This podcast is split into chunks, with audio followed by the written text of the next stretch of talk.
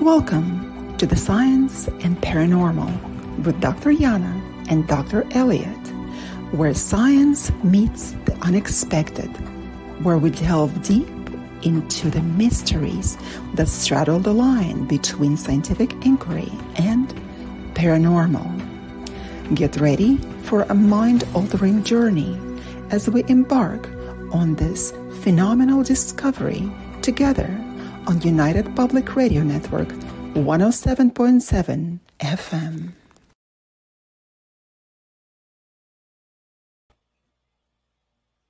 Hello, everyone. Hello, good evening. It has been a cold evening, I must say, and dark and late. Welcome to another episode of Science and the Paranormal with Dr. Yana and Dr. Elliott. We're broadcasting live on the United Public Radio Network, the UFO Paranormal Radio Network, 105.3 and 107.7 FM out of New Orleans, and also on Roku TV. Tonight, we're going to talk to you about reincarnation. Are you influenced by the previous versions of you? That now, is such an incredible topic, Dr. Elliott. It is. Uh, I do find reincarnation fascinating, although I don't know if it's funny. Sometimes in life, I feel like, oh, I wish I would have kind of went down this path instead of being a police officer, like an intelligence officer, or I wish I would have tried this, or I wish I would have tried that. And it, in some regards, it's, you know, it's kind of that like in this current life we can't do multiple things. I mean, some people do switch careers, uh, you know, but um, in my experience, a lot of people are afraid to leave what they know. Usually don't. Um, now, uh, even for me, I've stayed mostly in law enforcement, and when I retired, I kind of thought to myself, if I was going to get back into work, it would have been probably something to do with law enforcement, whether it was private investigator status or something like that. Um, but I don't know. Sometimes I, I wonder too if I if I don't want to come back because sometimes you work so you work so hard in this life. It's like, do you really want to come back and do all that again? Um, I don't know. What what's your thoughts on, on reincarnation, on on coming back, on you know, just taking life in as it is in, in this lifetime? That is so interesting because we don't get a choice whether to come back or not. We have to finish uh, what we have not finished and the questions, uh, the lessons that we have to learn and we didn't learn. So we have to go back and back and back again into this earth, into different uh, incarnations uh, in order to square things away because like now you don't want to come back but uh, it's not up to you really. So we I don't, just I don't had, want to I'll tell you that I, I, just want to stay in the in the peaceful environment that comes uh, you know comes afterwards hopefully yeah, that's what we hope, right? Not to turn into some sort of a rat or a dog, right? Into some miser, right? And be in a poor condition somewhere. Yeah, oh, reincarnation yeah. is a fascinating topic. It is also known as rebirth or transmigration. Is a belief that suggests the soul or consciousness of a person is reborn into a new body after death it is a concept that has been present in various cultures and religions throughout the history, including Hinduism, Buddhism, Jainism, and certain sects of Sikhism. But the interesting thing that if we think about it, uh, we don't think about ourselves uh, in terms of um, uh, Judeo-Christian perspective or Islam, right? However, that was exactly the case and central topic of uh, uh, ancient Jews and also Christians. And how can we call that ancient it was just 2,000 years ago? The concept of reincarnation was central for first Christians. And I I was going to say, I remember. Oh, yes, I remember. I was right there. I was right there. Exactly. That was the time in only in 300s when things have changed and the uh, phenomenon of reincarnation decided to be buried and never remembered because um, as the Bible was composed and certain books went into it and some did not make into it, uh, mm-hmm. also did not, uh, the idea of reincarnation also didn't make into it. And somehow nowadays, when we talk, whereas Christians or even Jews, when we talk about reincarnation, it is a topic that is a taboo.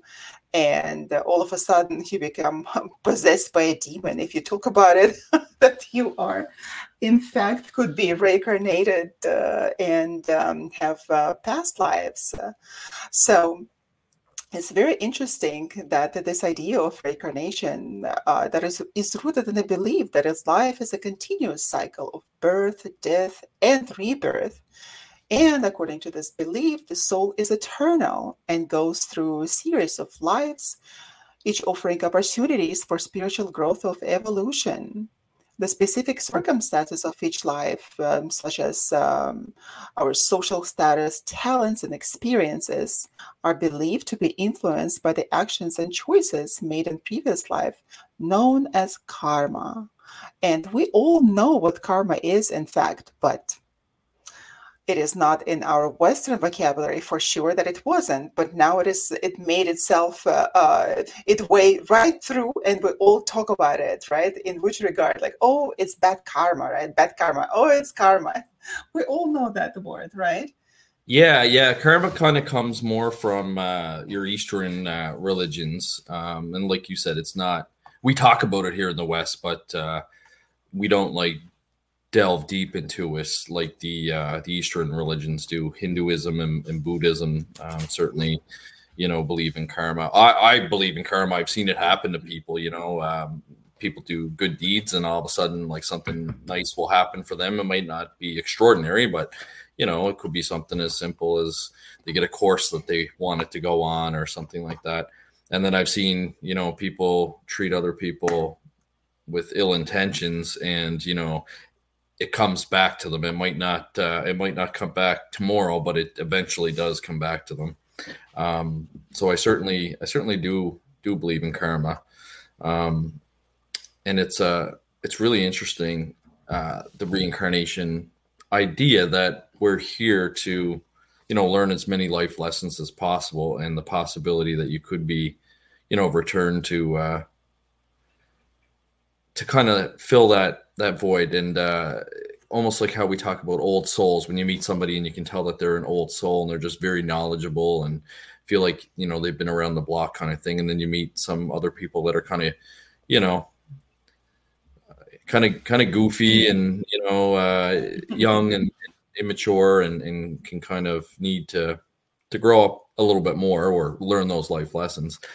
Um, I tried to actually get somebody to come to the paranormal symposium this year to speak about uh, reincarnation. I think I reached out to uh, Dr. Jim Tucker at the University of Virginia uh, Perceptual Studies Unit because he looks at uh, a lot of children in past lives and uh, reincarnation.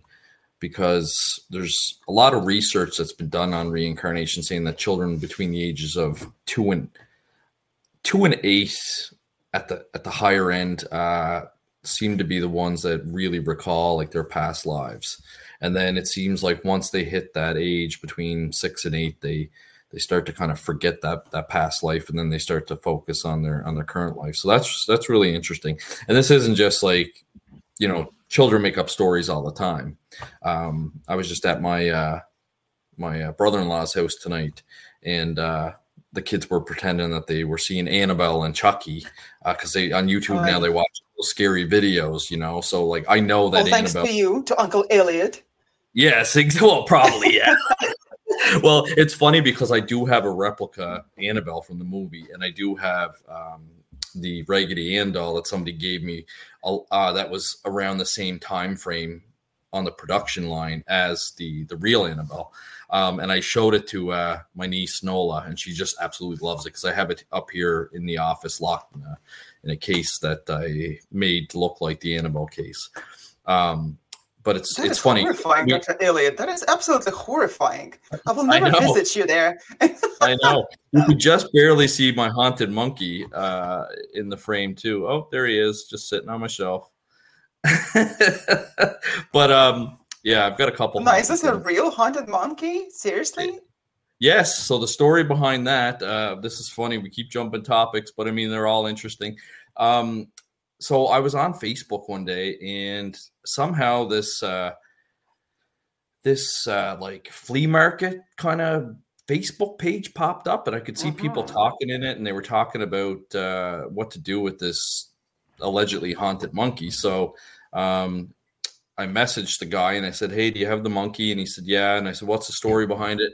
He said his dad owns this flea market in Missouri and that uh, he basically goes to like estate sales and, and things like that. So this uh, older man had created this monkey, apparently, according to his sisters.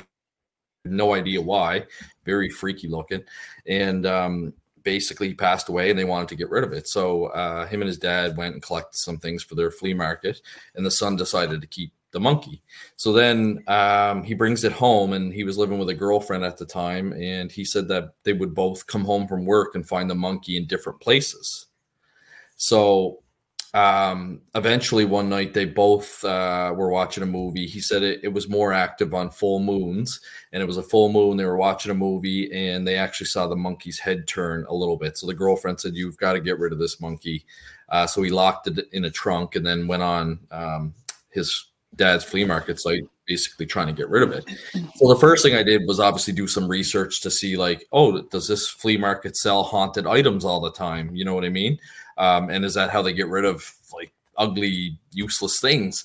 And uh, there was nothing else on the website uh, talking about anything to do with the paranormal. So I was like, okay, that's interesting. So um, I told the guy, I said, well, I'd be willing to take it off your hands. I explained who I was. You know, I said at least uh, it would be safe here if it really is haunted. Um, and I said we could also do some research on it, you know, being paranormal phenomena research and investigation. So we, um, I ended up uh, having it shipped to me, and uh, he has not done anything at all except be on a, t- a television show. He was on a, he was on a paranormal television show called Repossessed, and uh, he uh, basically was on an episode there about his his backstory, and uh, the team of investigators basically come to people and and take the item if if the people don't want it anymore. Um, but obviously he, he with me. So I used to have him in my fake Annabelle case, and then once I got um, the Raggedy Ann doll to sit next to the movie Annabelle, I had to kick him out of the case. So he's just roaming free now. But uh, as you can see, sitting there just loving life on my shelf. Um, but it's uh, it's interesting because Sarah works up in my office quite a bit. Uh, when she worked from home, and she's never experienced anything from him either. She was actually more creeped out by the Raggedy Ann doll than she was Joe. That's his name. I Joe. don't blame her. Joe the Mhm. monkey. Um, Joe yeah, the no, monkey. Joe the monkey. That that was his name that the flea market people gave him. So I I, I kept the I kept the name. Um, so yeah, so it's really interesting. Actually, the other haunted item there for those that are watching uh, on YouTube is that actually that red painting over there. Uh, anyone that's heard me do any other interviews or podcasts um, would have heard me talk about uh, that painting, and that and that had an interesting story too. So that painting uh, was painted by a lady that was going through a rough time. Normally, whenever she goes through rough time, she likes to express it in her art. And uh, she had painted that picture, and it's got like a little brown wooden door in the middle of it. And it was basically to represent that she had just gone through a rough time. She's about to open a door, kind of start a new life. Um, you know, kind of simple story. Started to hang it up in her house, and it wouldn't stay hung on the wall, kept falling off. And then one time it actually flew off and hit her husband. So again, she went online and uh, was talking about uh, to this was in a paranormal group though, talking about what to do with it. Should she burn it, destroy it? So I sent her a private message and just said, "Hey, where are you at?" I found out she's actually in Canada. She was in Western Canada. Um, I explained again who I was, and I said, "Hey, I said I'd be willing to pay uh, the shipping on that." And uh, you know, if you want to part with it. And uh, like she didn't ask me for money because it's her art and she sells it and things like that. Like she didn't ask for any money or anything. She was happy that I was willing to pay the shipping. So um, she went to Staples to go get the packaging material and almost got T-boned on her way there. So she goes, she gets the packaging material, she goes back to her mother's house, she wraps it all up, puts it in the van, and says, "I'll just leave it in the van for for the night office in the morning." And on her, uh, when she woke up and was about to go to, on her way to the post office, someone had tried to break into her van. They had actually ripped the, the door handle off her van, and she sent me pictures of it and said, uh, you know, this thing is just bad luck. Like, are you sure you want me to send it? I'm like, yeah, yeah, you know, still, still send it. So she goes to the uh, post office and she's trying to uh, text me and uh, let you know, ask me how I want this item shipped. And uh, you know, like if you send it overnight, ten thousand dollars, and if you send it like you know, just snail mail, uh, you know, it's cheaper. So I said, obviously, just send it the cheapest possible way and she did, but her phone kept like glitching out and resetting on her. So it took her like at least or 45 minutes to get that information across to me. And then finally it got shipped. I've had it hung on my wall ends, uh, two places actually. Uh, I've lived here uh, for two years and it was in as well. And it's that piece here. So I don't know if it was something that she was manifesting at her house, possibly. Um, but I mean, uh, it's kind of a kind of a cool painting, so I like it anyways uh, as a piece of artwork. Interesting. It sounds like uh, something similar to poltergeist, right? When teenagers can actually exhibit this um, uh, interesting energy and cause things to happen. That's what we know of, right? And perhaps uh, uh those were also the coincidences that happened because she was in that state because she was she expressed negative energy and negative uh, feelings uh, at the time that's so interesting so you do not feel anything there no i don't in, your uh, office there's nothing yeah no i don't uh, at all i feel um i don't feel any bad like energy or anything like that from it and yeah nothing's ever happened there are there are stories though of you know people being uh, putting their emotion and their intention into into their right. artwork. Um, there was uh, actually a gentleman that used to. I, am trying to remember his name. I can't remember his name right now. Um, I'll have to do some research on it. But he used to always paint himself with an injured eye. And this one time he was at an art convention and a fight broke out between two artists, and he went to go uh, break the fight up, and he lost not the eye that he always painted, but his opposite eye. He ended up getting it injured breaking up this fight, and uh, just kind of strange that you know he always would paint himself with an injured eye, and then down the road he ends up getting an injured eye.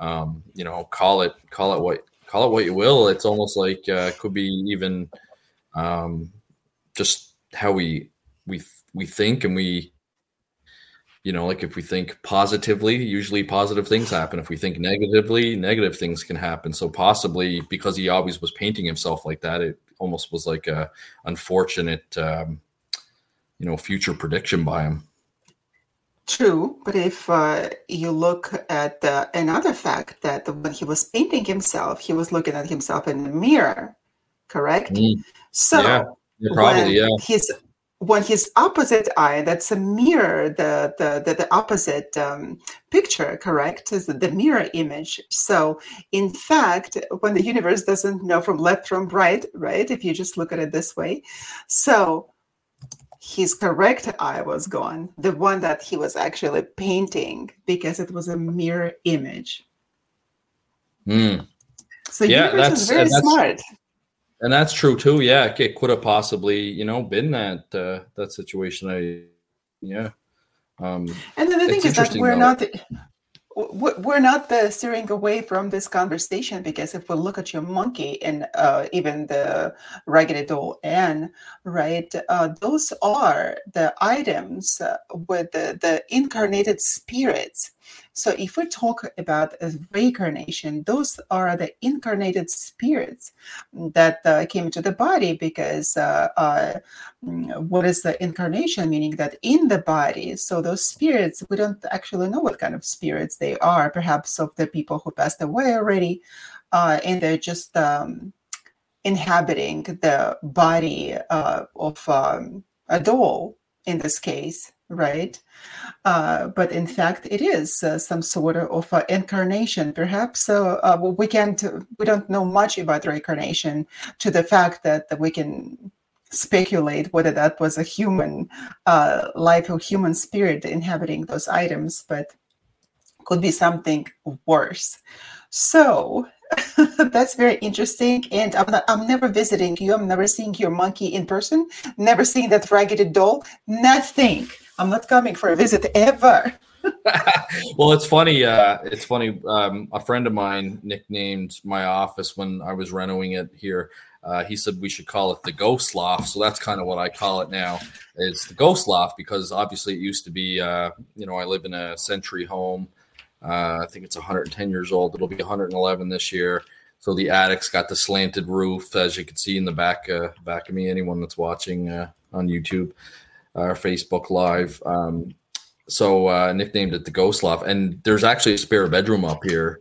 Uh, one's we have a spare bedroom here and one downstairs, but uh, everyone hates uh, sleeping up here uh, because of all my paranormal I stuff. I don't blame them. That's crazy. Yeah, yeah, it puts people on edge for sure. Um, but it's uh, it's interesting. I, I feel nothing up here. Like I said, it's it's very comfortable and yeah, it's nice. Well, that's nice. That's nice. Well, actually, the the reincarnation. Um, coming back to your comment that oh, you never want to come back. Um, it is viewed as a process of learning uh, and self improvement. Mm. Because it provides us with the multiple chances to learn from our past mistakes and develop virtues and ultimately achieve spiritual enlightenment or liberation from the cycle of rebirth. And if we talk about the, the spiritual enlightenment, there are so many people who are just running around and telling everyone, oh, I'm enlightened, I'm an enlightened person. What does that actually mean? Enlightenment meaning that you let the light in and uh, you're filled with light, although so many people who call themselves enlightened people are not filled with light at all. So that is also an interesting fact. Mm. Yeah, so um, we have so many different researchers uh, that have already done uh, a lot of work um, on uh, uh reincarnation.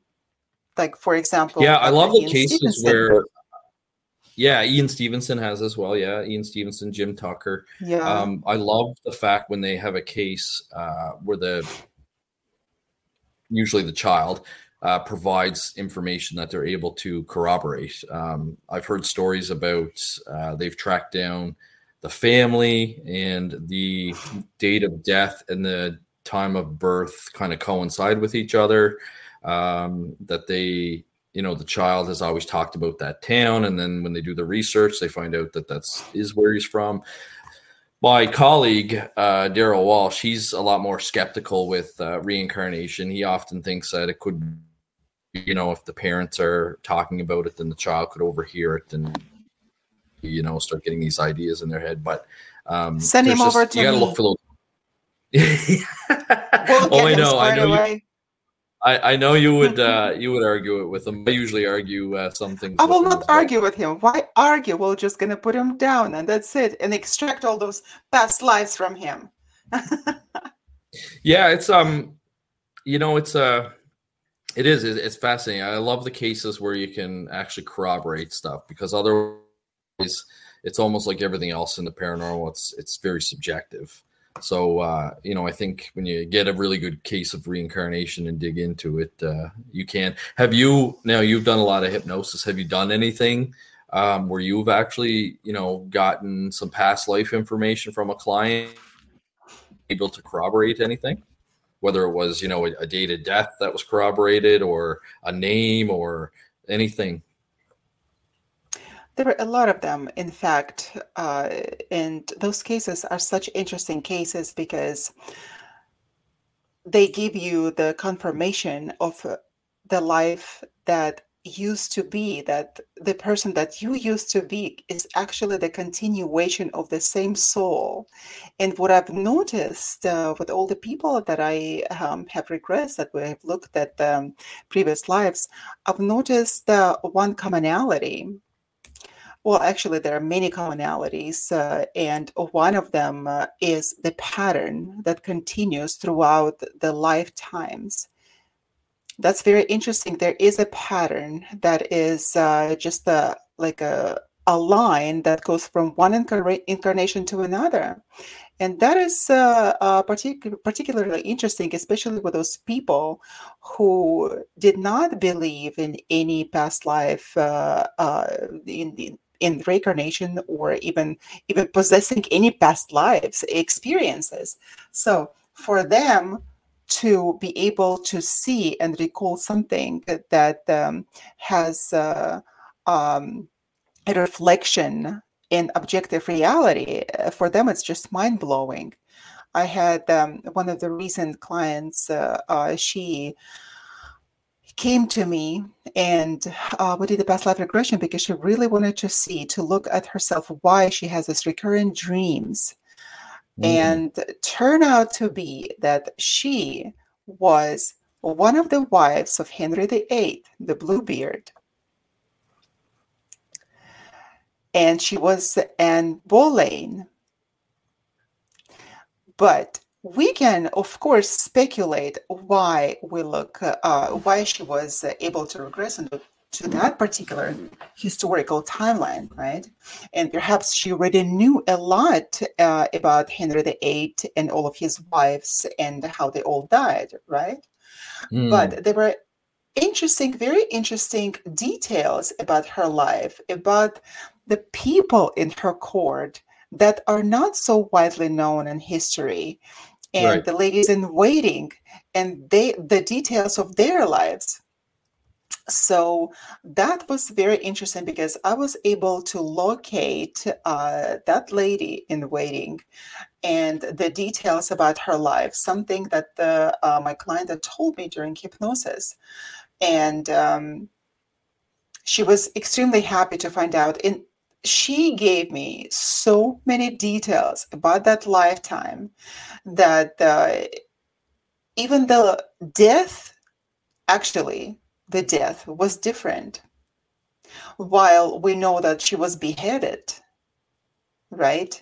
She, uh, mm-hmm. I don't mm-hmm. remember exactly what happened to her, but um, she was not beheaded. Yeah, Henry wasn't too kind to his to his wives. no, he was a particularly miserable man at the end because the problem with his leg. Uh, otherwise, he could have been a nice, uh, fluffy, kind man, right? But we will never know because uh, he it's, was. It's funny because uh, Anne, was one of them. It's funny because Anne Boleyn was married to uh, Henry VIII, and uh, her uh, apparition is often reported as a residual haunting.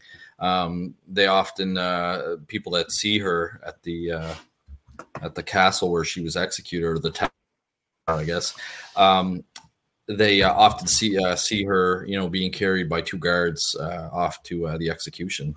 So uh, yeah, no, Henry VIII, uh, he, he wasn't too kind to the to his wives. but if you look at that, Dr. Elliott, what do you think of this fact that her apparition, so essentially, uh, some part of her soul is still there, or perhaps um, the apparition would be in a form of a hologram that is that yes. keeps appearing in that place, but her soul reincarnated into different bodies. So how could she yes. be in the different places at the same time? Yeah, no, I, th- I think her haunting would be a residual haunting. So some it was you know probably very traumatic for her that uh, you know she was about to be beheaded, and in some instances, um, what we've been able to tell through through research and human experiences and interviewing people is that uh, sometimes it li- leaves an energy imprint, or it's called the stone tape theory um, where something has been recorded in the environment or that energy has been recorded in the environment. And for whatever reason when circumstances are right it will replay like you said like a hologram or like a, uh, a video recording. And uh, that type of apparition doesn't communicate with the living. So if you were you know uh, a janitor cleaning up at the museum and you see anne boleyn you know walking down the hall and you yelled at her, she's not going to respond to you. She's going to continue to walk, you know, the way that she did at that time that uh, that energy was recorded in the environment. So, um, you know, it's almost like it's them, but it's not them. So, like you said, if if you're a believer in reincarnation and she's either you know moved into the spiritual realm or she's been reincarnated, um, she's off living that life, but her energy from that incident was recorded uh, in the environment. I had a really cool story.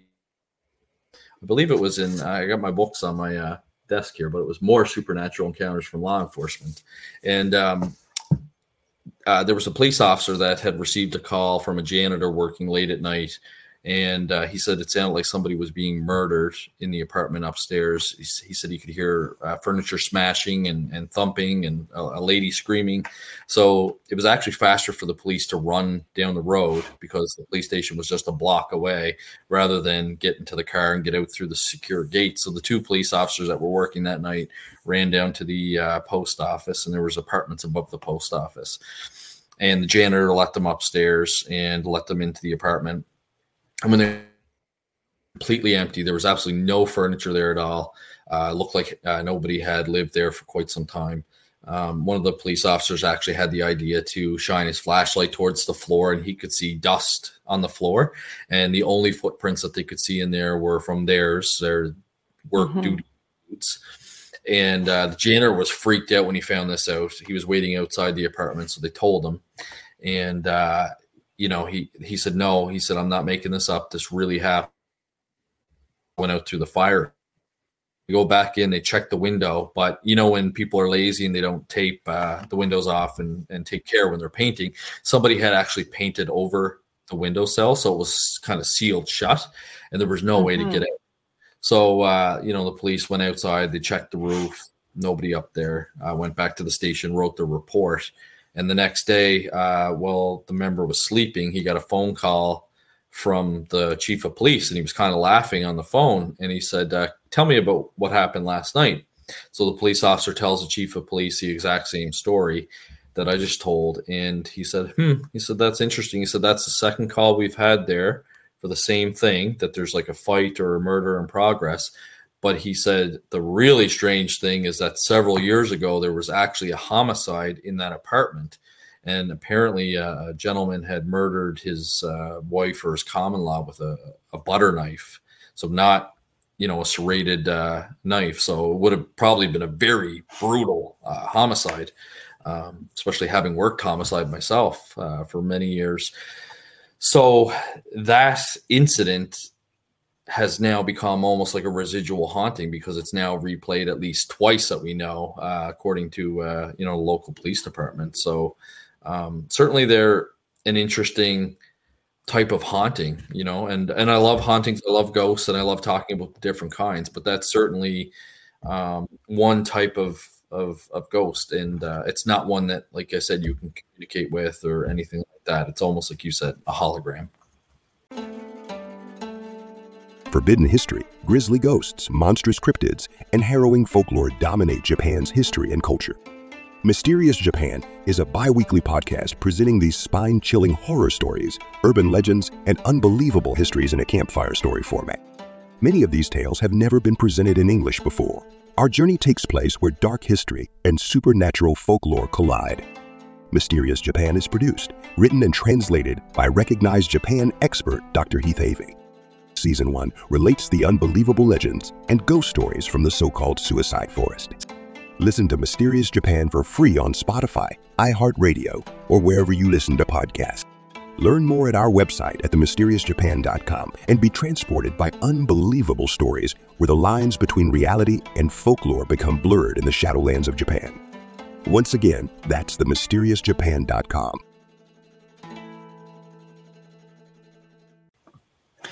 Yeah, so that would be hologram. That is so interesting, and I'm so glad that you had the, you recorded the, that event because now we can base our knowledge um, and uh, make hypotheses uh, and understand more things about this phenomena. Yes, about the hologram. It's like something is recorded uh, in the environment, right? In that particular time, it just recorded. Maybe that was charged with emotion or not, but it was recorded and it it remained there as it is yes. throughout the century. It's just appearing again, again, and again. So that's interesting because I know, and of course, this is the funny thing about the reincarnation because if you ask people uh, who did reincarnation, they are going to tell you that, oh, they remember thousands and thousands of their lives. Quite possible. Um, I don't doubt, but a lot of them somehow they are kings and queens you know, and uh, emperors, and somehow nobody is a janitor, you know, nobody mm. is just a worker, you know, doing the manual work. Nobody is a slave. So that is so interesting to me. And a lot of uh, women would recall themselves being Cleopatra. So to me, uh, when I was pondering this question, because one of my incarnations I remember, and I also was uh, Cleopatra a long time ago, and I could see the details that uh, I was able to verify because at that time I didn't know much about her life. But uh, with the vivid and crazy imagery that I saw, I was able to actually verify that with historical facts, what her father was, what he did with her sister, how he killed her, and I saw it everything in my own eyes, with my own eyes and it was not a very nice experience seeing all of that. Uh, however, I started pondering the question: Why so many women say that they, they were Cleopatras? Perhaps they wanted uh, uh, it was a wishful thinking. And of course, that when they go back, that how am I going to see myself? Perhaps I'm going to be the Queen Elizabeth. I'm going to be Queen, Queen Victoria. Elizabeth was what a different Elizabeth. Yeah. So guys would be kings without even understanding that this is exactly this is a wishful thinking, and uh, they imagine themselves. The human imagination is fantastic. We can imagine anything, but if you go back into the historical time and you find the facts that are not widely known, uh, that is a, a very interesting um, thing. And I was able to see, I was able to see all those murders. And I said to myself, I don't know much about that time. Didn't know much about that time at the time. So I had to learn, and I learned even the names uh, uh, of uh, um, her father because that was not the, so the like I said, I did not know much about that time period. And uh, having the names and even the faces that I saw, and I was able then to verify actually with the busts that uh, uh, we have, and uh, we did not quite have any depictions. Um, uh, we had busts, and uh, I was able even to see the Caesar. I was able to see Mark Antony. I was able to see uh, Ptolemy, the Pharaoh, and um, that was a, a, very interesting thing. And uh, to me, doing this research and also with myself, and on myself, uh, brings a very interesting understanding of how do those past life relate to my life now. And you know, Dr. Elliott, I was never a believer in reincarnation. To me, it was uh, such a nonsense that uh, I thought that people are just uh, amusing themselves with this kind of nonsensical things. Up until the time that I was uh, doing um, residency uh, while I was doing the PhD, and some of other students they were practicing past life regression when we were doing clinical hypnosis program right. and they were doing past life regression and i was just laying there I, I, was just resting with my feet up uh, trying to just uh, uh, unplug myself from the environment and rest a little bit. I was able actually i fell into one of my past lives what they were doing right next to me. I was able to fall into that. I did not quite understand what was happening to me. I was so upset to me it was such a crazy reality. So i uh, i came back out of it i didn't know what to do with that information. And only a year later when i was on the island of crete in greece i was able to understand what i saw. It was one of my past lives, and I was sitting on that the um, palace of Knossos on the island of Crete. Uh, that's where the Minotaur uh, story is um, coming from. Mm. And I was sitting there, and I knew exactly where everything was. And I wasn't even walking around. It was my home. It felt like home to me. And I knew exactly where everything was and how this uh, um, uh, monumental building looked like before. And I knew what it was, uh, even in the basement type um, rooms. So to me, it was a, a such a profound experience that I started doing my own research on that. Very, very interesting, and um, yeah, it's uh, it's it's definitely a fascinating concept. I, I it's one of the more things that uh yeah, I just I'm almost like you, I guess. I kind of have like a little bit of hard time kind of fully like buying into into reincarnation. And I think it's just some of the you know the the skeptical viewpoints that can be presented on it, you know, such as uh especially you know if it's a false memory or um, you know, suggest uh, su- power of suggestion or you know other kind of psychological factors that are mm-hmm. that are taking place. So it's yeah, it's a it's a tough one, I guess. You know, unless uh, like unless you've experienced it fully and and like I said, I guess uh, seeing is believing now in the paranormal. Uh, as I always say, a picture used to be a thousand worth a thousand words, and it's uh, it's not anymore. So it's a it's one of those ones that I'm like, I guess maybe like like I said, I don't want.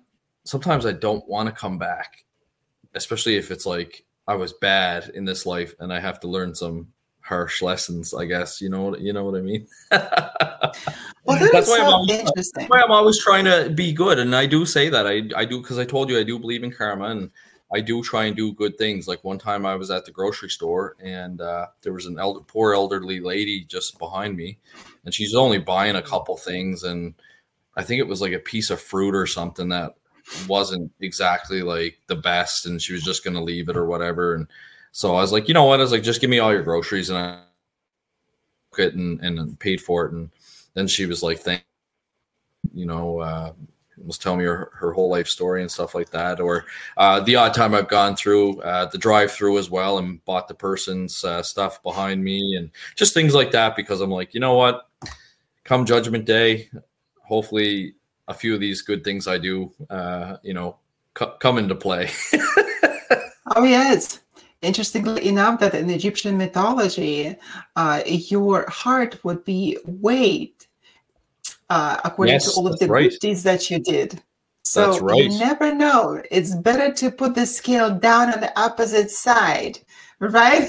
when you're that's the way, good. That's the way I'm thinking too. Yeah, do uh, do as much good as you can. Uh, you know so uh like we've yeah we've done sarah and i both like well like uh for example this this last snowstorm i probably didn't get to tell you but uh here in cape breton nova scotia we just underwent this major snowstorm. Uh for american listeners about 80 80 inches of snow because it was like 150 centimeters of snow, so a lot. Incredible. Incredible. And um, within the last couple days, uh, it's been melting, and then it rained a little bit, so it kind of made the snow on top of roof uh, roofs really heavy and ice. And uh, at one of the seniors complex here in town, the ice fell off the roof, hit a propane tank, and exploded at a seniors complex and killed one senior and it displaced wow. 60 others. And uh, this was on the mayor's Facebook page uh, telling us what happened. So, you know, I went on there and I talked mm-hmm. to Sarah and we both felt really bad. And she said, you know, I wouldn't mind if one of those seniors needs a place to live that we could put them down in our spare room downstairs. It was actually designed as an in law suite. It's got its own shower. It's actually like That's handicap. Nice. Senior friendly, like you, it's got like a bench you can sit on. It was designed yeah. for the people that used to live here's uh, parents so we had reached out to the mayor and said, you know, if one of the seniors needs a place to stay, we're willing to uh, to take them in, kind of thing. Now I know the Red Cross is involved and they have them all put up at hotels right now, but it's things like that, mm-hmm. um, you know, that I think is important, and it's not doing it selfishly. Like you know, it's um, you know, it, I do legitimately believe in in karma. And it, if you put out bad things, you're probably going to get bad things in return. But if you put out good things, you'll get good things in return. Yeah, do unto others what you want to be done to yourself, right? Exactly. And that is absolutely true. Yeah. Well, as long as Dr. Elliott, you don't put anybody there in your monkey room. Those poor people are going to have a heart attack. So don't do that. Yeah. well, ladies and gentlemen, we are coming live to you from United Public Radio Network 107.7 FM. And you're listening to Science and Paranormal with Dr. Elliott and Dr. Yana. And today we're discussing reincarnation. This is a fantastic topic. We have a it comment is. here. Yeah, May uh, had a good point. You know, good gestures must come from the heart and not to impress the universe uh, in hopes of good judgment.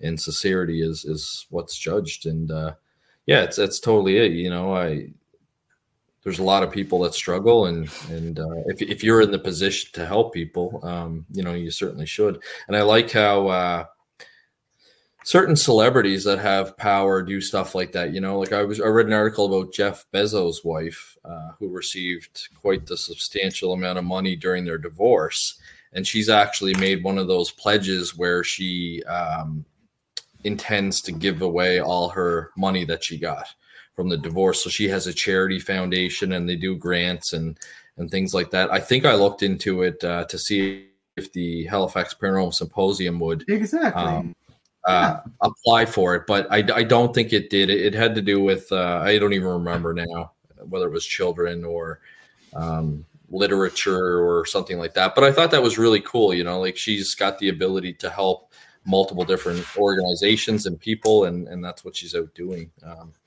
when she could just keep all that money herself. But yeah, absolutely. I think it is it is so important to give at least a big portion, a chunk of what comes to you away because of the law, universal law of compensation. Because we know of uh, uh, the huge amount of money that people win in the lottery, what happened to them you know uh, that's uh, they either lose everything and that is a totally different story of course we're not, not going to go into that but those people who have kept all of the winnings they were actually at the, the negative point meaning that they lost something else very important whether that was health or their children or something negative really happened in their lives and tragedies. So you have to be able to give or willing, willingly give things away, willingly give away amount of money to uh, send money to charity to people that are in need. It is absolutely essential, and I believe in that. And this is um, um, how I live as well. Of course. Um, we're not the those Pharisees that are standing on the corners on the streets and say, saying that oh this is what we do look at us. This is not the uh, what we're talking about. This is a topic of re- reincarnation. And you have to pave your way to onto the opposite side of the scale when you are uh, um, in that world right so, but the uh, the important uh, outcome of the past life regression is just to see why and who you were in the your previous lives is actually to take care of some of the unpleasant uh, conditions that you have in this life. So a lot of the times that uh, when people would come to me, they would come uh, with different kinds of um, uh, infirmities. Uh, they would have either emotional problems or even physical problems. And sometimes past life regression helps understand where the problem originated from. For example, I, with the story that I told you uh, when I happened to be in on the island of Crete, uh, uh, in the palace of Knossos. Of course, there were ruins of the palace of Knossos, but what happened is that um, I was able to get rid of the um, fear of closed spaces. And that That's... was huge for me because that claustrophobia is not easily taken care of. And yeah. for me, I knew where it originated that I was kept in one of those dark rooms in the basement. And I saw exactly within all of the details. And I was able to pinpoint the source of my problem. So I took care of that. And that's, another, that's really interesting because it makes you wonder, uh, you know, people that have certain fears, but they don't understand why they have those fears. You know, there could be uh, they call them irrational fears. Of course, like any yes. fear is irrational, right? We, we just look at that, and uh, a lot of the fears they serve the purpose of survival, of course, and that is absolutely fine. But some there are irrational fears. Uh, I also with diving into one of my past life, I was able to get rid of the fear of the heights. I could not understand why I had a fear of the heights. And in one of my past lives, I actually jumped off the cliff. And that was not pretty, but I knew why I had that fear of heights. And I was able to take care of them right there of that. And then not only bad um, symptoms that you may have, uh, kind of problems, emotional or physical or phobias, right? There's some good ones because we have some predispositions in our lives. Um, for example, I always uh, was fascinated with the English language and English literature. Mm. Why? I did not understand that. And of course, early on, English is my second language, but I would read literature in English. I'll be so fascinated uh, about it. And um, when I first time went to London, I somehow knew where everything was. And I was so perplexed by that because this is the, my first time in London, and somehow I know where the streets are, even the names of the streets, and even the corners that were felt so familiar to me. And I knew where everything, not not everything, because it's a modern city, of course, so much was built since then. But I was one time a contemporary of Shakespeare, and of course there is a, uh, debate whether Shakespeare was a. Uh, uh, fictional uh, person or not. So we have a comment here. We do. True Diane past says, life memories. Uh, yeah, she says true past life memories and genetic memories affect us in, in this lifetime. Oh, absolutely. And that's exactly what happened here. That's a beautiful picture, Diane. so uh, that's exactly what happened. Uh, I discovered that I was a contemporary of um, um, Shakespeare at the time, and I was also a writer. And another interesting thing is that I lived in London at the time, and uh, my writing style was pretty sarcastic at the time. So it is in my life now. And uh, living in London, I could see how that person actually died in London. And uh, uh I knew English literature at the time. However, I did not know much about that particular writer. And I did not know how he died because not always that we read biographies, but we don't always know the little bitty details how the person died. And I've I knew that somehow he died by himself, alone. Nevertheless, I knew that he had a wife, he had children, and somehow he died alone. And when I researched his biography, the last days of uh, his life, I uh, came across that he exactly he had a wife and children, but uh, they kind of uh, went separate ways at the end of life. And uh, so that was an objective reality for me. I was able to see who I was at the time and where my love for English and English literature comes from. So that's, it's that's bizarre. Reincarnation is popular as as well in uh, literature and art. It's been um, you know kind of explored because of the mysteries surrounding life and death and the possibility of past lives uh, in art and literature and. I'm sure I, I, I can't recall a movie about reincarnation, but I'm sure that there's probably definitely movies about reincarnation for sure. Hollywood movies. Yeah, Hollywood movies too. Uh, we need to see, but um, something that I believe that needs to make into holiday uh, holiday Hollywood movie. And by the way, uh, I think it was a couple of years ago during the um, uh, pandemic, somebody went to Hollywood sign here in LA and actually put the little tapes on the uh, the two O letters O, and it appeared to be as Hollyweed. so Hollyweed. It was oh so funny at the time. Yeah, Hollywood, and you could see that from the far that it was a Hollywood. yeah some story that needs to make it into hollywood uh, there was one famous story of reincarnation. Uh, it was a story of dorothy louise eady at the beginning of the uh, 20th century. She is also known as om seti she was um, um, british uh, uh, antiques caretaker and folklorist mm, she was a keeper of the abydos temple of seti interestingly enough, uh, and she worked at the Department of Egyptian Antiques. Hmm. She is known for her. Yeah, very interesting story. She's known for her belief in a previous life. Uh, she has uh, she remembered that she was a priestess in ancient Egypt. Uh, she knew so much information and historical facts about Egypt. And so what happened that uh, she lived in London uh, was born in 1904. And uh, the interesting thing about her that uh, when she was three years old, she was playing and she fell down the stairs and she hit her head. And then she was pronounced dead. In fact, uh, the doctor came and he pronounced her dead, uh, and her mother was inconsolable when they saw that she actually came back to life.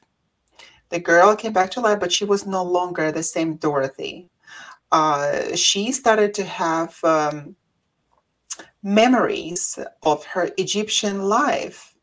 And uh, she kept saying that I want to go home. And when she was asked, where is her home? She would just say, I don't know, but I want to go home.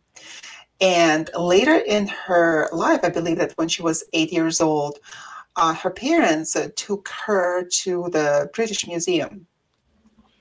And there she saw Egyptian artifacts. And she went crazy. She was so happy. She was walking from statue to statue, kissing their feet. And in fact, she was yelling at the passersby, uh, Why are they walking in, uh, in the presence of the pharaohs uh, uh with their shoes on? Long story short, she, in fact, moved to Egypt Wow. And she was she moved to Egypt late, later in life. She became uh, she learned Egyptian, of course. And one of the uh, scientists at the time, they actually said that, that there was not the one single person who would know Egyptian language and also the culture and history at the same time. And she was the one. So she helped uh, the science to discover. Um, she, she had science. She was a translator from Egyptian language as well. And she knew facts from Abydos that uh, were not um, uh, any that, that they were not written in any of the literature or historical books and she helped to discover even the garden around the Abydos. Uh, and uh, that was a very interesting story. And I've noticed that the, also the commonality with this kind of reincarnations that uh, we can talk here in the, our paranormal show that um, she was pronounced dead, Dr. Elliott. That's a very interesting thing. And then evidently my understanding that she was possessed by another spirit that they needed to come back and to finish the work that was unfinished before so centuries later evidently the, that priestess from abydos she inhabited the, the body of the girl and she wanted to get back to Egypt. But it's so interesting to me why England? Why did it have to be England? Why could it not happen somewhere in Egypt? That's a very interesting thing. Yeah, it is interesting. Uh, I don't know if it was like uh, like you said she was pronounced dead, and that opened some sort of doorway from the, you know, when you're stuck in that spiritual realm and, and want to come back. Um, it's definitely very fascinating. You know, I think it would be great to. Uh, I, I really wish that uh, yeah Jim Tucker would have been able to come to the the symposium because I know him and Ian Stevenson, like you said, with their work through the U- University of Virginia's uh, perceptual studies uh, unit, they're really trying to explore reincarnation and past life regression uh, from a scientific standpoint, and um, it's yeah, it's just I think it's fascinating because it's definitely a topic within psychology, psychiatry, and even uh, quantum physicists are interested in this too because it has to do, you know, with some of their theories about, um, you know, multiverses and things like that. So, um, yeah, I, I, don't know. It's when you start diving into that kind of that kind of stuff, it, it becomes super super fascinating, and uh, you can almost fall down a rabbit hole researching all this stuff. Yeah, and uh, well, the interesting thing about it, uh, how can we extract the benefit for us now? Why do we even learn anything about the, our past lives or reincarnation uh, if it doesn't have any effect on our lives now? But if it does, then perhaps it could be one of the wider therapies therapeutic therapeutic approaches to take care of some of the infirmities, some uh, emotional, psychological, physical problems. Right? We could be uh, learning about the cause and not really treating the mm-hmm. symptoms.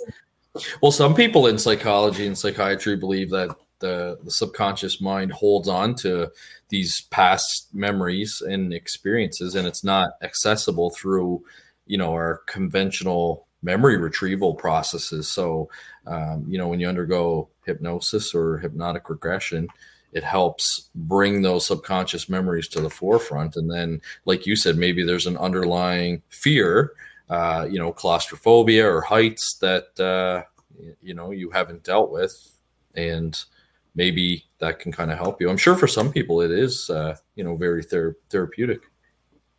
Yeah, I had uh, uh, one client uh, who wouldn't have to have all those crazy stories in order to believe, right? Uh, we can hear about them in the media, of course, and we can see movies about them as well.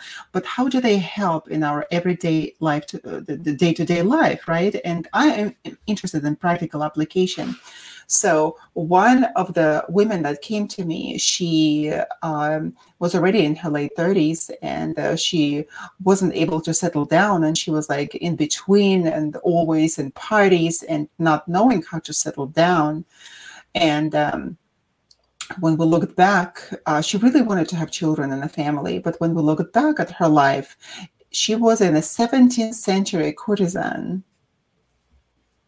And mm at that and, and she did not have any children at that time. But coming back she said with all the visionary with all the um, images that she had at the time that her experience she was able to make sense of it and um, actually stop partying, stop spending so much time and spending so much energy on sexual encounters with different partners, and was able to actually to stop and learn from that experience. Um, and to settle down and to uh, get married and to have children, to have a family. So that was one of the practical applications uh, that I know, and um, that can happen just to anyone. And I'm not saying that every problem can be solved with the past life regression and hypnosis, but that is surely one of the solutions to many questions.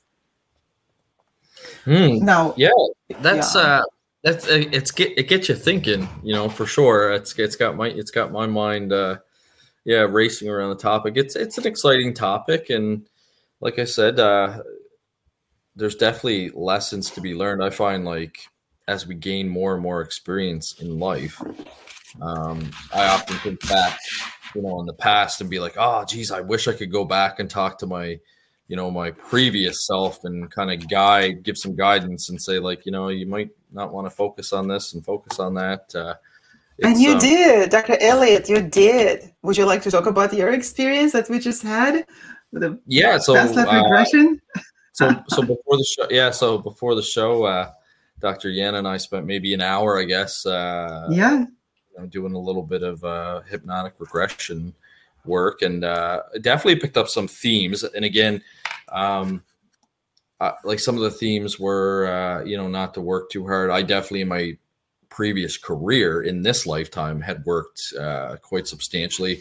I'd work at least 80 hours a week, uh, was kind of my average, so double what most people work. And then when I worked on uh, homicide, there was at least three times that we worked at least 126 hours a week. So extreme, um, you know, working hours, and it it has obviously taken a toll on my body, um, you know, physically and and and mentally. So one of the messages was, uh, you know, not to, uh, not to, not to work, you know, as hard. You know, like certainly you have to work hard and, and strive to hit goals. I'm not telling people to sit on the couch and eat potato chips, but uh, you know, um, you just got to take care of yourself. You know, you don't want to be those 80 hours every week and uh, I know Sarah said in her previous two two jobs ago, I should say, she was a director. She had a director position, but she said all she did was work. Uh, you know, uh, she was uh, basically the head of human resources um, in kind of a mental health organization, and she said it was just nonstop. You were on your phone all the time, dealing with issues and um, you know, at the time, like she was in the the height of her career, but she said now with uh, you know a child here at home and and, and all that, she's just not in, interested in putting in that kind of hours and work. She wants more of a, a life work balance, and you know, I think we do go through different phases in our life. You know, uh, where we may be more career oriented than we are family oriented for sure. Um, but no, it was uh, it was interesting and um, yeah, there were some things that I was kind of you know thinking about in my consciousness come up uh, you know uh, there was a we were looking at uh, in the future in another but life. For the past, hold on, hold on. But for the past, what happened there is that the the good thing that we asked you uh, in the past, it was what it was the late '60s. Interestingly enough, right? Late '60s, and you could yes, see everything in the room. Yeah, not like yes, I still recall that. It was July second, nineteen sixty-seven yeah, and that's interesting? July second. I'll, I'll have to look up. Yeah, look up what happened on July second, nineteen sixty-seven. See what. Yeah, what let's look at it. Perhaps, yeah, you can find um, even more parallels. But the thing is that we asked um, if you were not supposed to work so hard, what would you do? And the mm. advice was to learn, right, and uh, to become a learned man, right? To and what did you do? Uh, not only that you got bachelor's, you got master's, you got PhD, you got everything that you can possibly think of. Yeah. And you yeah, don't no. work manual labor. That is very interesting versus what you had before, and your previous you did not want you to work manual labor. Yeah, and uh, you know what? I think a lot of a lot of people that I've known that have worked manual labor are like that with their kids. They don't want them to have to do that. You know, it's it's interesting. It, it's funny because like, you know, I chose the path to go to university because back in my day they told told us that's what you had to do. You had to go to university, get a degree. You didn't want to go to trade school. But then we've kind of come to a point now in society where if you have a skill set, you're actually, you know, kind of more valuable than having a university degree, uh, such as like plumbing, electricians, uh, yes. HVAC workers, yes. Um, yes. anyone that's got a skill set, drillers, uh, crane operators, forklift drivers. There's all kinds of needs for trades people. But back then, uh, and I would tell you that sometimes they get uh, more money than PhDs do. So it, it is oh not the, the matter. Of, of yeah. course, they almost have a license. Like uh, like right now, even somebody that's just out um, snow plowing in Cape Breton, like they're just they they couldn't when you would text them to come plow your driveway they said yeah it's going to be like four or five days because they're just working around the clock. Like they've got so many calls coming in. It's like a license to print money for them you know in certain certain occupations. And um you know once and once you license get to print money. it, it almost is. But uh once you get you know uh, your red seal status or whatnot too like you can open up your own uh, business. Like my uh, brother-in-law my sister's husband jeremy he um, is an electrician and he has uh, oh that's interesting. Diane uh, mentioned that on july 2nd 1967 there was an operation buffalo worst day in vietnam war more losses uh, to united states marines. Interesting. How Um, interesting. And that you're at the time when I asked when your family was, they were nowhere around, and you were kind of sad. Remember that? So maybe that was a reflection of what was happening at the time. So who knows? Yeah, yeah, could could could have been, um, but no, it's uh, yeah, it's I don't know, it's it's it's fascinating. I, I Yeah, my and then you looked, uh, lost you, train of thought. I'm you glimpse into the future, future, future. Remember that? Yeah, and the future, the future was interesting because it was, uh, you know, uh, not uh, not work, not overworking. It was like you know, obviously busy, and uh, with the medical system in Canada right now, it, uh, maybe in the future it'll be better. And this was future, so he didn't didn't seem too stressed out. But I came up with the name John Cook. That was an MD, Yeah. uh, which was interesting. Um, You were 38. You were a doctor in the 30 45. What was that in September? That was September. September Interesting 30. that uh, September 30, 45, and a doctor named uh, John Cook, MD. But um, something like that we cannot verify right now. Yeah, eh, yeah, yeah. I don't even know. We need a time machine for that, but um, it'll be interesting if anyone knows uh, in uh, you know almost hundred years from now if they know Dr. John Cook, MD. Let me let me know. But the thing is that the time is not linear, and we can go from the past to the present in into the future. And not always that we are supposed to know things in the future. Of course, that's why it is not easily given to us, or even the past. But uh, it is very interesting. And when you discuss, when you said that the, I'm a doctor, but I don't wear the doctor's clothes or the white garments like as I wear now, right? And I asked you what year it was, and perhaps in a hundred years the uniform was going to be totally different. Yeah, yeah, and you see a lot of doctors now in private practice uh, that just kind of wear business casual clothes, really like khakis and you know maybe like a button-up shirt or something like that. But I mean, uh, yeah, I'm sure, I'm sure uh, it'll be a lot different uh, in the future. Yeah, and our soul can remember, it does remember everything. It's just we don't remember what happened in the past to us. And the great advice that you receive from your future self uh, to what you have to do now, and has it's um, has everything to do with you, what you're doing now to increase the awareness. And awareness could also be also through um, bringing this information, the tying science uh, to the paranormal, what is called paranormal. Probably in a hundred years, it is not going to be paranormal. Will be quite normal for the majority of the population, but for now, that it is. And um, uh, John Cook yourself told you that uh, uh, you have to put more work um, and to do better research. Hmm. Yeah. Yeah, that's something that uh, that like, and again, that's been on my mind too with uh, our our organization because we haven't done um, a ton of research. Uh, one is, is it's hard to have an idea that I think uh, would be really cool. Um, we were the uh, the cases where people have created like a password or a code word Mhm. with their family and uh, they tell the family like if you ever go to a medium or a site you're hearing th- this code word or whatever it's it's me coming through and then that's how you'll know that the the psychic or the medium is uh is legitimate and uh i was thinking i was like oh that would be cool to go around to uh like to get the permission obviously you'd have to go through the uh you know an, some sort of get the permission um, and then go to like hospices and see if you can get some research participants to sign up and come up with a code with the person that's uh, you know going to die and we keep that code locked like locked up so the family doesn't know what the code is only the investigators do and the dying person. Mm. then we tell the family that if you decide at some point to go see a medium or uh, something like that in the future, and you're ever given like a code word or a word that's repeated or whatnot, contact us and uh, we want to compare it.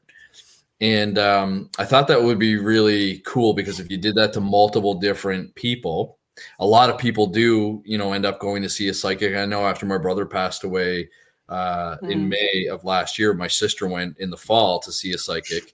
Um, you know, so some people mm. Do do that. So it would be really interesting to kind of see if we get any hits on that. Now, one I, can already see some skepticism about it and one skepticism would be well how do, how do we know that the person who's dying didn't tell one of their family members what the code word is you know i guess i guess that's something that we'd have to try and work on some some protocols on but um, i think it would be a cool kind of pro- research project to do yeah that is very interesting and also um, you can do phenomenological research because I had a uh, I can share a little story here that I remember with a friend of mine. I think I told that story before. Uh, she came to visit me uh, from Europe, and um, uh, just in the middle of her stay, I had a feeling that she needed to go home. And I shared that with her, and she got offended at me. I said, I have a feeling that you need to be home. You just urgently need to be home and uh, she got offended and she left uh, and then she called me the day after saying that i am so grateful to you that you told me to go home because her boyfriend died that day and it was a violent death. He was shot because he was one of this um, big shots and uh, rich man so he was assassinated essentially uh, but the interesting thing is that i never knew that man i never knew what he looked like I never knew how he dressed. And the interesting thing is that um, they, on the opposite side, they know who can see, and they come to those who can see. So mm-hmm. by never communicating with him, only probably one time over the phone, uh, he came to me when she went back to Europe. He came to me when I was in the United States, and he asked me persistently because I would just uh, disregard it. it was late uh, at night and I was uh, getting ready to go to sleep. And he would just ask me uh, to call her and to tell her that he loves her and he wants her to be happy. Now, the interesting thing is that uh, he told me, he said, I never told her that I loved her. And, but you need to tell her that I do. So I'm calling my friend, and the thing is that I also saw what he was wearing because he came to me like in the flesh and blood, right? I saw everything that he was wearing. And I called her and I said, Listen, uh, your boyfriend came here. And to her, it was uh, something uh, out of uh, uh, science fiction. And she's like, What are you talking about? My boyfriend came to you, he's dead.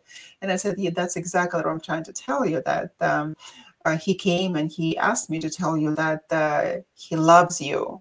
And she said, He never told me that. He never uttered those words that he loves me. And I said, Even that I know that he never told you, but now he says that he loves you and he wants you to be happy.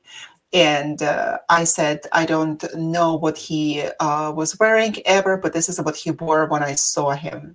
And I told her gray uh, jacket, the brown pants, and what he looked like and she started crying because she said that this is what he was wearing when he died.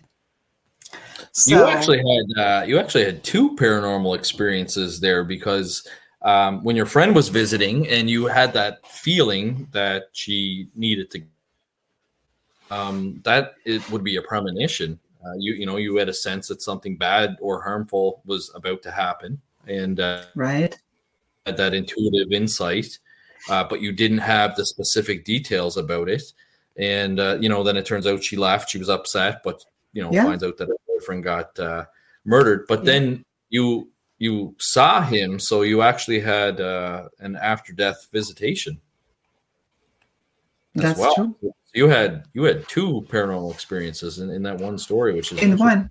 Yeah. Yeah, and uh, uh, sometimes they're funny For example, with just uh, recently with a friend of mine, she uh, was going through some experience that I did not even know what she was doing, and all of a sudden, and that, that is a funny part when it happens.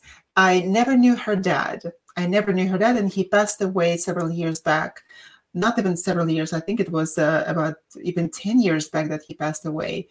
And uh, it was a summertime, and I was sitting down just at the end of the full day. I was finally sitting down, and I said, okay, like I'm going to mindlessly watch something on TV and eat ice cream. So I open up the uh, box of uh, ice cream, right? And I just almost put my spoon into that uh, um, into the, the to scoop the ice cream and I see, I feel, I feel the presence of a man, and I'm like, oh, could, could have been like my grandfather, but I didn't see him such a long time. And who is this? And uh, comes her father that I've never seen in my life. And I said, Well, interesting. I only know your name. What is your uh, patronymic name? Because in the Russian culture, you also have patronymic name. You don't call uh, you uh, as Elliott, for example. You would also find out your dad's name. Uh, what is your dad's name, by the way? Neil. It was Neil. Neil. Yeah. So you would be Elliott Nilovich. So oh, that would the, the, the patronymic name. This is how we would refer to you. And interestingly enough, that he told me his patronymic name as well. I said, "Oh, okay." So now I know. And he told me uh, please tell my daughter that she should not engage in the uh, in the project with burning pictures. And I'm like, hmm, I think I was in the sun for too long. And I'm like, okay, burning pictures, what is going on there? And so he said, I, I said, why don't you just tell her yourself? And he says that she will believe you more than if I came. I said, okay. So I'm dialing and I'm telling her, your dad, your dad was just here. And uh, uh, he told me his name, his patronymic name, and this is what it is. And uh, she said that's exactly what it was his patronymic name was. And I said that he came in an interesting time when I was eating ice cream. He said, and she told me that he had such a sweet tooth for ice cream that, of course, he was going to be in the time when someone is eating ice cream. And, oh my uh, goodness, that's that's funny. I find that yeah. interesting. That's like a funny coincidence. Yeah. And uh, what the interesting thing was that I believe that it was not even the, the, coincidence. I still ponder this question myself how, after so many years, perhaps uh, the person did not get reincarnated, right? Perhaps uh, was stuck somewhere in between protecting his daughter. Mm. I don't know. But listen to this, check this out. I uh, told her not to get involved, as her dad asked me to, not to get involved in the project with burning pictures so she said, I don't know what the burning picture mean, but I said, okay, so what project are you doing right now? She was working with holographic uh, designs of our aura to take okay. pictures of the auras. Right, right.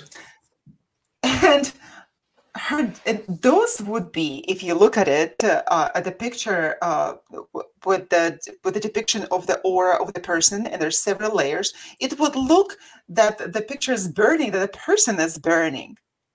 Interesting so her dad never had to deal with this kind of information with this kind of a research. He did not know he didn't have any frame of reference at the time that he died what it would be like, what it would be called, that even had nothing to do even with auras in his lifetime. He saw what it was and he called it burning pictures. Yes. Exactly. I, photography.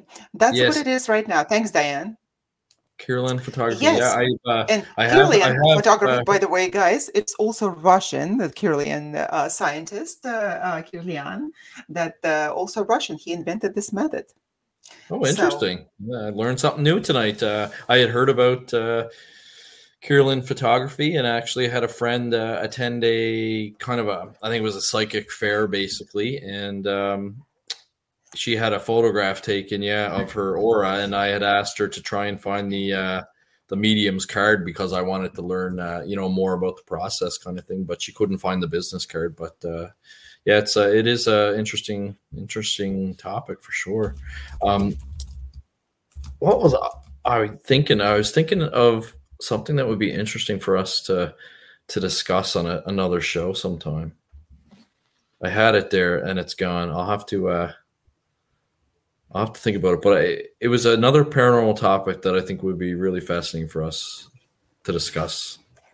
Yeah, I think that the, uh, that would be great. If we have to think about it, right? It went right into your subconscious mind, into your I know I lost mind. it. I lost, I lost it. It's uh twelve thirty uh, two here in uh, Sydney, Nova Scotia. So it's getting uh, it's getting late. But I uh, I love I love conversing with our uh, fans. Well, that's another idea actually that I had uh, is one night um, you and I should do an open mic, and we'll have our listeners if they want to message us questions about the paranormal or psychology or uh, hypnotic regression or hypnosis. Then we can just kind of answer it, and we'll have like maybe a couple of topics that we can talk to in case we're not getting any questions or it's slow. Um, but I think that would be really interesting too, and uh, really engaging with uh, with our listeners. All right, that is such a great idea. Yeah, Great, I think great, that'd be fun. idea. Maybe maybe we'll do that next time. It's uh, it's uh, just the two of us. Yeah, Just just, the two two of us. us. Yes, Sticker is we P, were just- right. Look at that. Look at that extrasensory excellence. yeah yeah so as you know so you have extrasensory perception of course and that's why you were able to get easily back into one of your lifetimes right? Yeah and also um the future projection when we cannot uh, verify it now but uh, that would be interesting to spend more time in order to get uh, more details.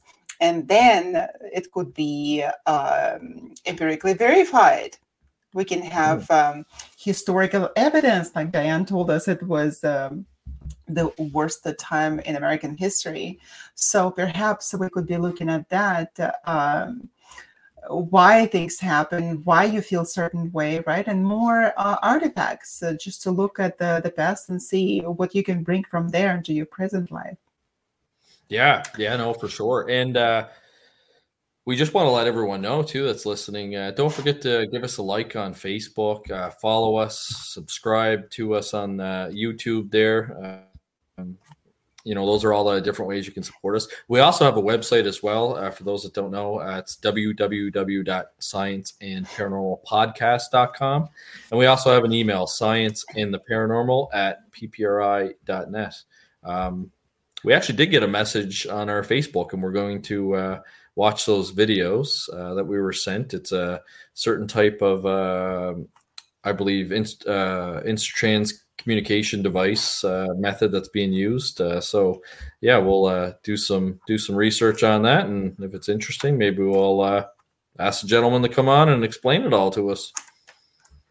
Yeah, because uh, it's interesting to communicate with you guys, ask us questions, uh, propose ideas, what you would like to to hear from us, to discuss and bring science to you. So please let us know. And I'm so happy that we had a lot of um, conversation here. Uh, thank you for the great topic. Awesome. Thank you, Diane says. So thank you, Diane, for being so active today. And yeah, it's great. appreciate You it. never know who's going to pop on and ask us uh, questions or give us comments. It's it's uh, it's really great. And uh, like I said, uh, don't be afraid to send us an email or message us on Facebook. Um, yeah, Let's Uh, ask a question. Diane, where are you from? Where are you watching? Where are you listening to us? Would be interesting to know because we come from all sorts of all corners of earth to this radio show. So it would be nice to know where our listeners are. yeah, So- yeah.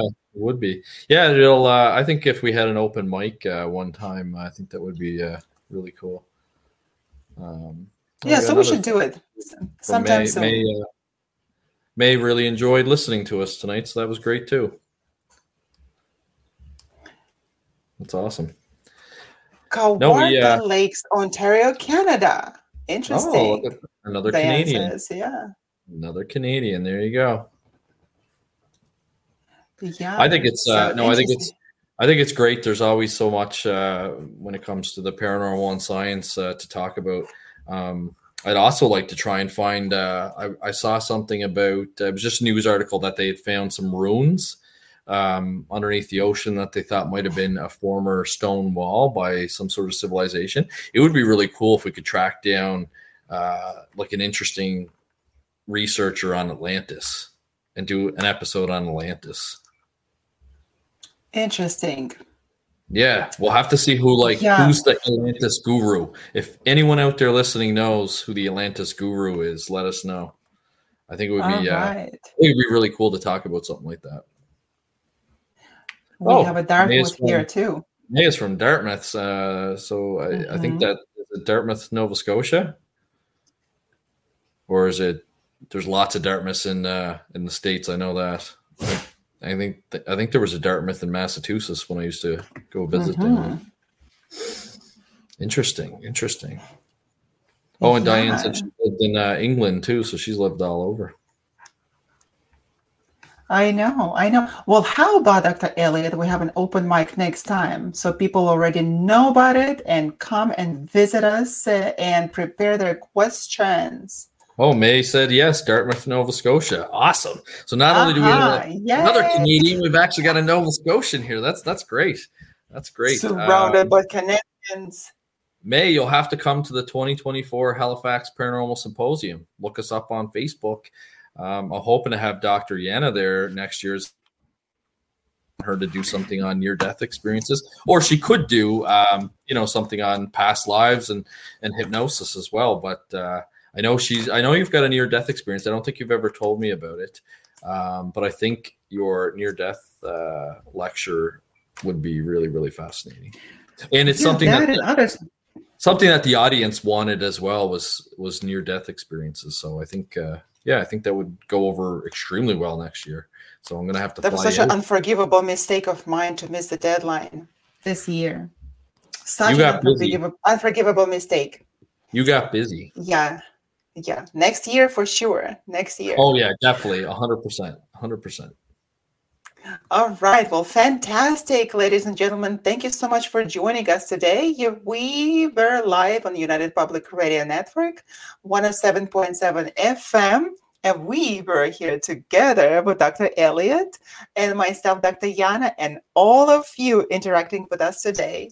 So thank you very much. And we hope to see you uh, next uh, Tuesday on yeah. the open mic. Prepare your questions and yes, prepare I'll, I'll, to hear the answers. I'll advertise it on our social media too that we want to, you know, have you come join, listen to us, and ask us whatever you want. Fantastic, fantastic. Well, awesome. See you all next time, next Tuesday. Goodbye, everyone. And Dr. Elliott, go to sleep right now. it's too late for you. I will. Sounds great. Good night, everyone. Good night. Good night.